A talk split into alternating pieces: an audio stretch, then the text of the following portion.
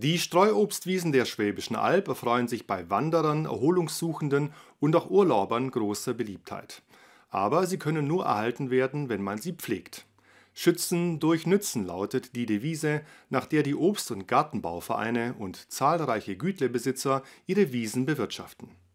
Die Staatssekretärin im Ministerium für ländlichen Raum Sabine Kurz hat am Donnerstag gemeinsam mit dem Landtagsabgeordneten Manuel Heilfinger mehrere Landschaftspflegeprojekte in der Region besucht. Zuerst in Mössingen, dann in Liechtenstein-Unterhausen und dort waren wir bei ihrem Rundgang auf dem Nussbaumweg dabei. Der Nussbaumweg in Liechtenstein-Unterhausen. 2,5 Kilometer ist er lang, eine Wanderung von etwa einer halben Stunde reiner Gehzeit. Doch Staatssekretärin Sabine Kurz ließ sich zwei Stunden Zeit, um sich von Mitgliedern des Obst- und Gartenbauvereins alles zeigen zu lassen. Für mich ist es ein großartiges Beispiel vom Schützen durch Nützen. Denn hier wird angeknüpft an eine traditionelle Kulturlandschaft mit den Nussbäumen. Und äh, ich finde es ein wunderbares Beispiel und äh, finde es klasse, dass der Obst- und Gartenbaumverein sich hier so engagiert. Auf dem ersten Blick ist der Nussbaumweg einfach ein Wanderweg, an dem unterschiedliche Nussbaumsorten wachsen, durch Hinweistafeln markiert. Doch es geht hier um mehr. Der Nussbaumweg macht das aus, dass wir jetzt eine Landschaft wieder freigelegt haben, so wie sie war. Die älteren Nussbäume hat der Obst- und Gartenbauverein Liechtenstein von Gestrüpp befreit.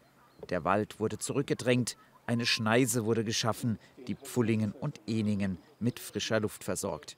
Und neue Nussbäume wurden gepflanzt.